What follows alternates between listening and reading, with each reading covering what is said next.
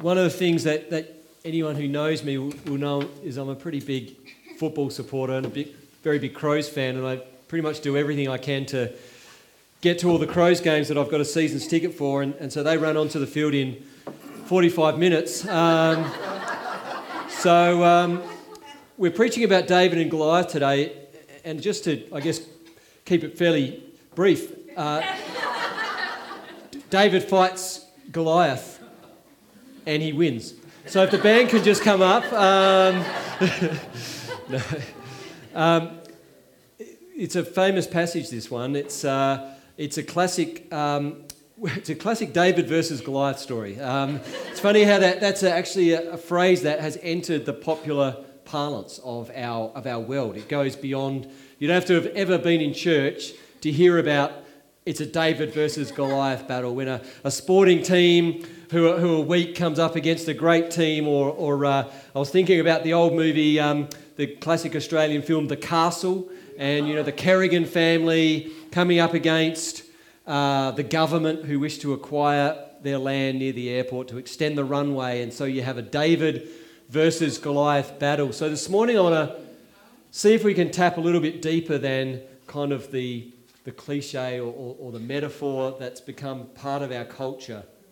In fact, after the, the first service, I had a, actually a very serious conversation with one of the younger people who, who came here who, who raised this challenging question about the fact that at the end of this battle, uh, David um, you know, t- cuts off the head of Goliath, and then the Israelites storm uh, you know, across and, and uh, um, defeat the uh, Philistines uh, very violently. And I guess it raised this question about violence in the Old Testament and, and where that fits in and the difficulty of it. And I really don't have time to go into that, but perhaps I should uh, address it slightly. I think what I would say about it is that part of the challenges of God's redemptive plan is that his people, Israel, come into a land that's full of people who are hostile to them and also are surrounded by nations who were and continue to be hostile to them. And so we live in a country called Australia where we've grown up in a world where uh, in our lifetime most of us have never experienced war or the invasion, the threat of invasion from another country and the need to protect ourselves from that or to fight a battle of any kind while battles still go on in our world. We're very removed from them. And so uh, countries who live in that culture and in that context would probably better understand and come to terms with that. It's hard for us to look through the lens that we look through and understand the need for battle and the reality of battle that existed in the Old Testament. So that's all I'll say to that. Uh, but I want to get into this story and I want to talk this morning about courage. Because David's actions in here are a remarkable example of courage. So let me pray this morning and we'll get into it. Father, I pray that you'll speak through your word. I pray that something of the courage of David would be understand, understood by us, not in a way that just kind of motivates us to think we can, you know, take on giants uh, in our own strength, but we'll actually, actually understand the deeper, the deeper understanding that David had that enabled him to approach the battle with courage. Pray that in Jesus' name. Amen. Let's open up to 1 Samuel if you've got it, or it'll be on the screen. It's a very long chapter, 1 Samuel chapter 17, 52 verses, I think it is. So I want to kind of work through it bit by bit rather than just reading the entire part. Oh, let's read the first 11 verses. Now the Philistines uh, gathered their forces for war and assembled at Socoh in Judah. They pitched camp at Ephes Dammim between Socoh and Azekah. Saul and the Israelites uh, assembled and camped in the valley of Elah and drew up their battle lines to meet the Philistines. The Philistines occupied one hill and the Israelites another one with a valley between them. So if you've seen the old uh, battles, if you've seen Braveheart or something like that, you know, the, the battles were very much two armies would literally line up and they would prepare for battle. And often there would be then discussion and negotiation, and they would work out the terms of the battle, and then they would engage in the battle. Uh, but in this story, it's a little different. A champion named Goliath, who was from Gath, came out of the Philistine camp. His height was six cubits and a span, which is approximately uh, eight and a half to nine feet tall. Um, so he's a, he's a big unit. Um, he had a bronze helmet on his head, and he wore a coat of scale armour of bronze, weighing 5,000 shekels. On his legs, he wore bronze greaves, and a bronze javelin was slung on his back. Uh, so he's kind of like a human statue. Uh, he's made of bronze, basically. Uh, his spear shaft was like a weaver's rod, and its iron point weighed 600 shekels. His shield bearer went ahead of him. And essentially, what we have here is that this guy is enormous and he's a giant, and it's a terrifying sight. Goliath stood and shouted at the ranks to the ranks of Israel. Why do you come out and line up for battle? Am I not a Philistine? And are you not the servants of Saul? Choose a man and have him come down to me. If he is able to fight and kill me, we will become your subjects. But if I overcome him and kill him, you will become our subjects and serve us. Then the Philistine said, This day I defy the armies of Israel. Give me a man and let us fight each other.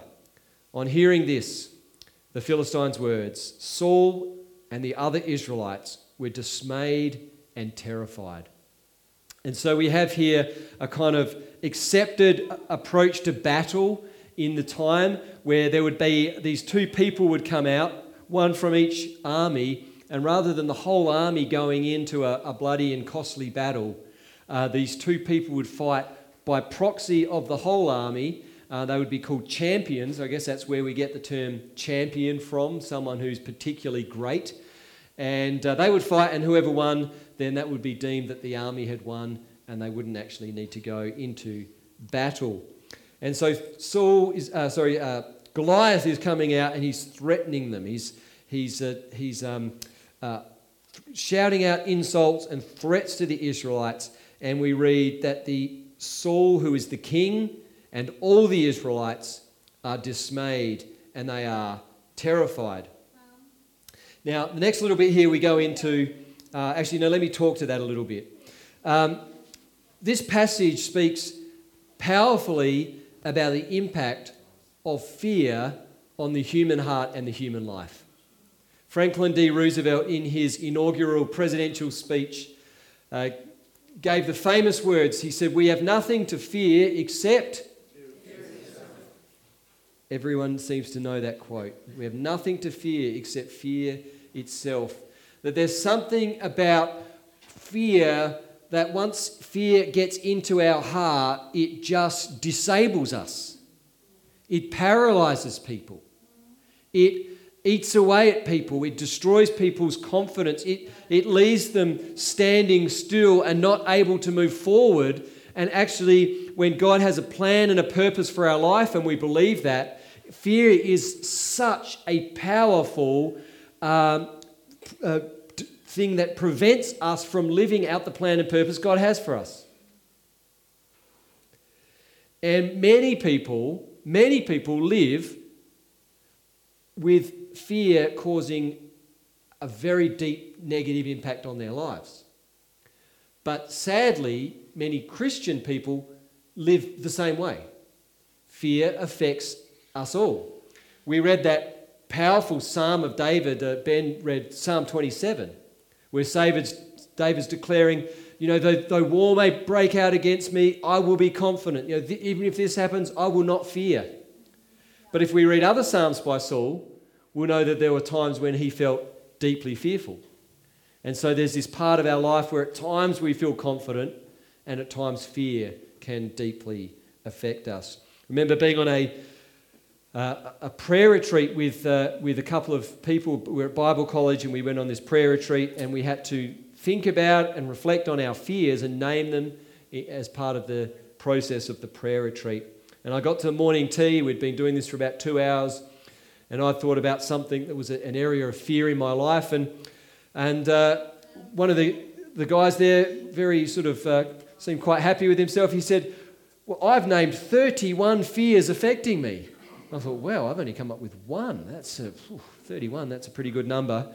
And um, But, you know, what a, what a tragic thing that someone could, could so readily name so many fears that were affecting them as a believer in Jesus. Of course, Scripture compels us over and over again fear not, for I am with you.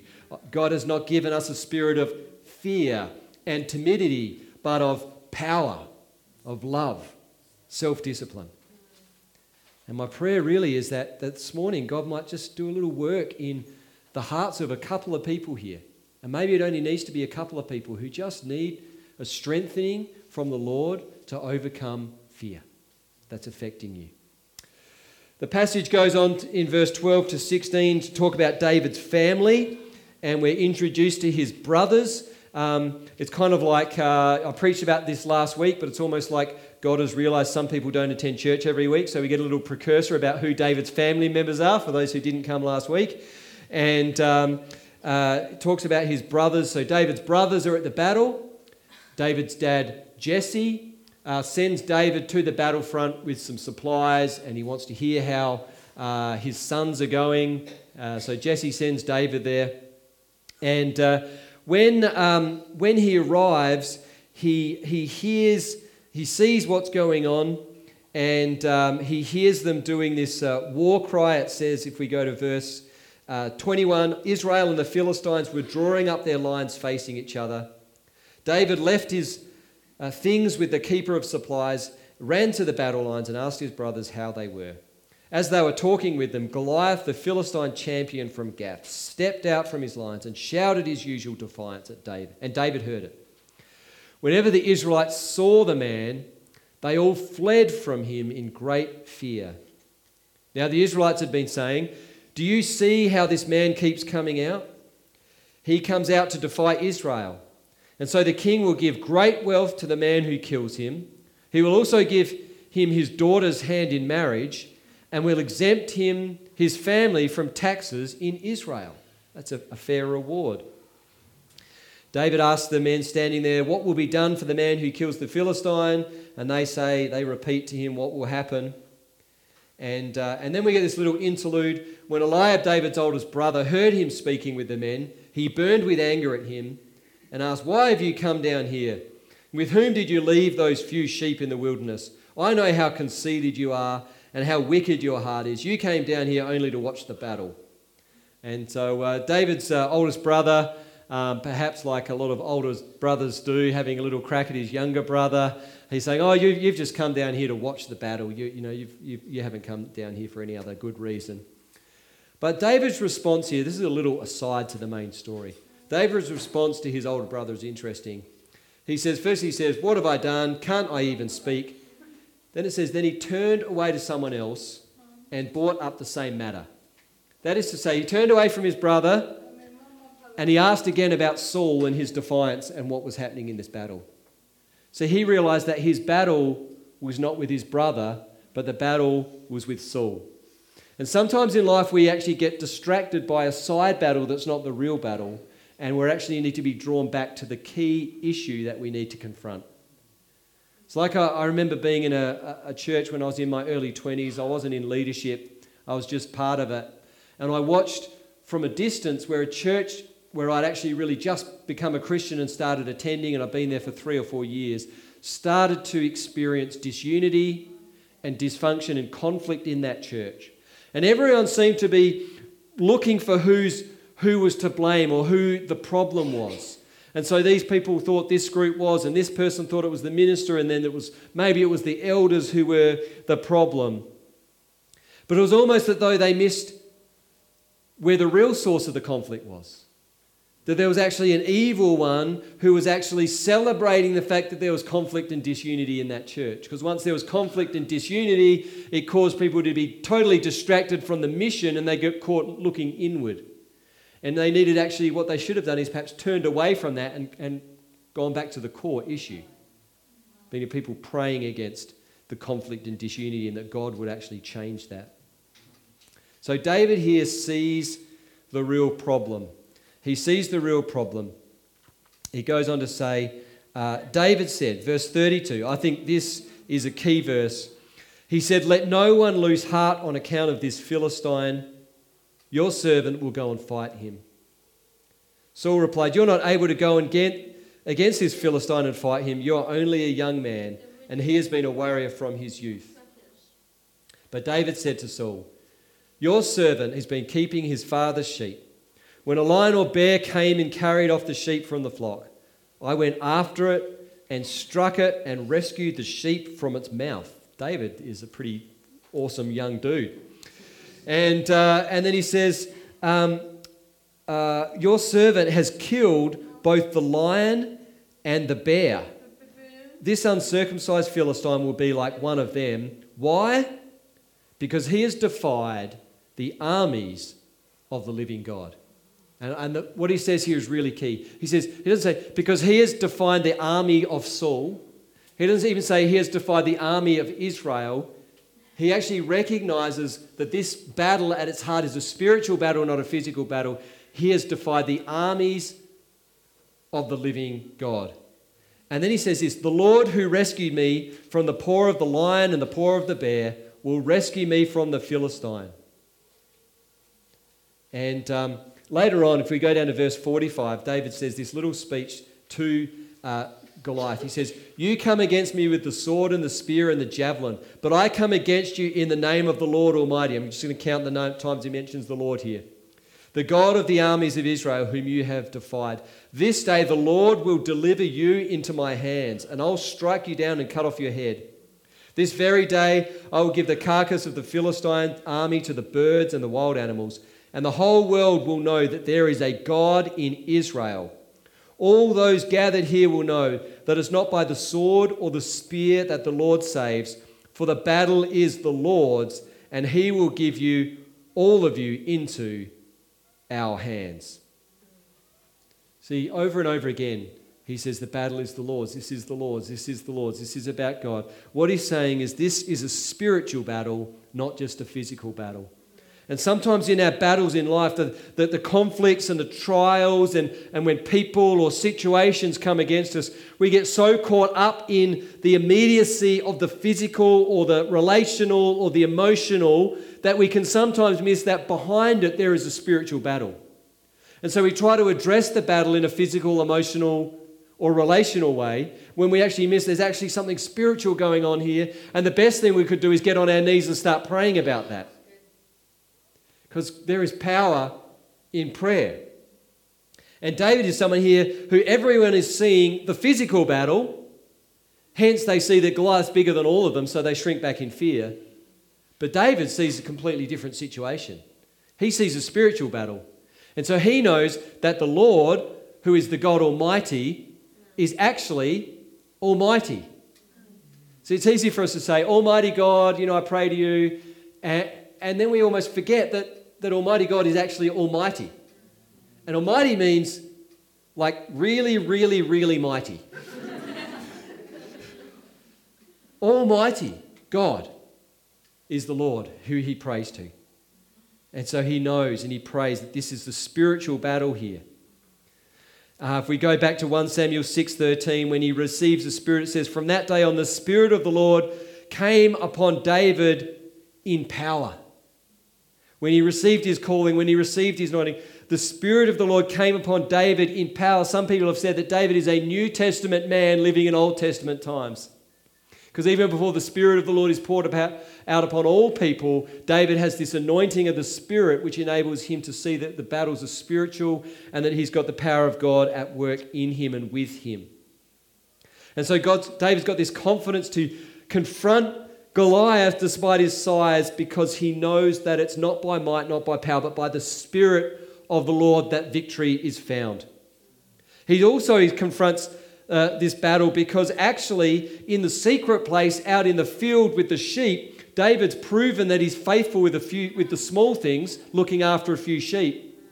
And now he's actually going to be trusted with a great thing, which is the entire Israelite people who are actually God's sheep, you know, effectively. God was their great shepherd. And so when we get to the climax of the story, verse, um, verse uh, uh, 40, uh, 51, it says this, or hold on, I've got to go back here. Verse 45, we get this speech, and then it says this As the Philistine moved closer to attack him, David ran quickly towards the battle line to meet him. He doesn't like even just crawl or sneak or just take a few steps. David, picture this image because I'd noticed this for the first time when I studied it this week. David ran towards Goliath. He's charged him. This little guy, and he charges the giant. I love that. And then he takes uh, from his bag a stone, and we, we the, the story David had taken five smooth stones and he takes one of them and he puts it in his sling and he strikes the Philistine on the forehead. And it says the stone sank into his forehead and he fell face down on the ground. And so David triumphed over the Philistine with a sling and a stone. Without a sword in his hand, he struck down the Philistine and killed him. And then we see David uh, do what he promised to do with uh, Goliath's head. And then um, we see then that the entire Israelite army suddenly have this courage and they charge forward and they rout the um, Philistine army. The Israelites rout the Philistine army and the victory is complete. Now, here's the thing. One thing that I, I, I found fascinating when I studied this is there's this incredible connection between David and Jesus. David is kind of a precursor to Jesus. And in this battle and in David's life, there's all these parallels. So, where was David born? Bethlehem. Where was Jesus born? Bethlehem. David was, uh, was a shepherd, and Jesus describes himself as the good shepherd. David became a king. At this point in time, he had an anointing to be a king. Of course, Jesus is our king the King of Kings. David acts as a representative for God's people. And many years later, Jesus on the cross would act as a representative for God's people. David fought an enemy in Goliath that no one believed could be defeated. Jesus fought an enemy in sin and death that no one thought could be defeated. David won a victory that all of God's people then shared in. And Jesus has won a victory for us that we all share in, and through which we have confidence to live boldly. See, someone once said man has only three main problems, and they are sin, sorrow, and death. The Israelite army faced those problems. They faced the problem of sin because Goliath was opposing God and his people. Sorrow because this fear and worry that captured them and death because Goliath promised to kill whoever stood against him. And so David goes into defeat, sin, sorrow, and death. And thousands of years later, Jesus would go into defeat sin, sorrow, and death. As it says in John 10:10, 10, 10, the thief comes only to steal and kill and destroy, but I have come that they may have life and have it to the full. And have eternal life. So where is the courage and confidence of David? In your life today. This passage should give us strength. It should give us confidence that when we face trials, that when we face battles, that when we face situations, we do not need to be a fearful people. We do not need to be a defeated people. We do not need to be an afraid people or a timid people. We can be a people who confront those situations with courage and with confidence and with boldness. Hudson Taylor said, God's work, done God's way, will never lack God's supply. He's the one that brings the supply. If God has called you to it, God will bring you through it. If God has called you to it, God will bring you through it. And so, where do you need to see an increase of courage in your life? That you might confront a battle that you face. I think as Christians in Australia today, we need an increase in courage in our speech, in the way we speak about our faith. And amazing things come when we speak about our faith, when we are open about our Christianity. I, I, am not putting myself on a pedestal as a great person, but one thing, I mean, it's a past, being a pastor helps. Everyone I know knows that I'm a Christian. I'm on the golf course on Friday morning, as I am every Friday morning. I'm on the 12th hole, and my playing partner says to me, Look, I don't want to get too personal, but do you believe in the afterlife? There's an open door to a conversation on, a, on the golf course. Sitting down next to someone at football yesterday. And I begin engaging in a deep conversation because this person grew up with his family in a very, very large church in Adelaide, very, grew up going to a very big church. And because of what they saw and experienced, his parents have now completely left the church and left faith. So we end up having a long conversation about church and faith and problems of the church and the flaws of the church and where it's let people down. But these conversations will only flow if people actually know that you're a believer. We've got to increase our courage to talk about that in our culture today. We've got to increase our courage to actually act with boldness in our actions. Because there's times when we can actually show compassion and love and mercy and step in and actually make a difference in someone's life, but it's so easy just to not do that. Because sometimes that takes courage. Parents these days, you've got to show courage in your parenting. If you want to raise your kids to know the Lord. We need to show courage in trials. We've got to show courage in the way we serve and the way we give, to do so in a way that reflects that we have faith to believe that God is our provider. What are the battles God has put before you?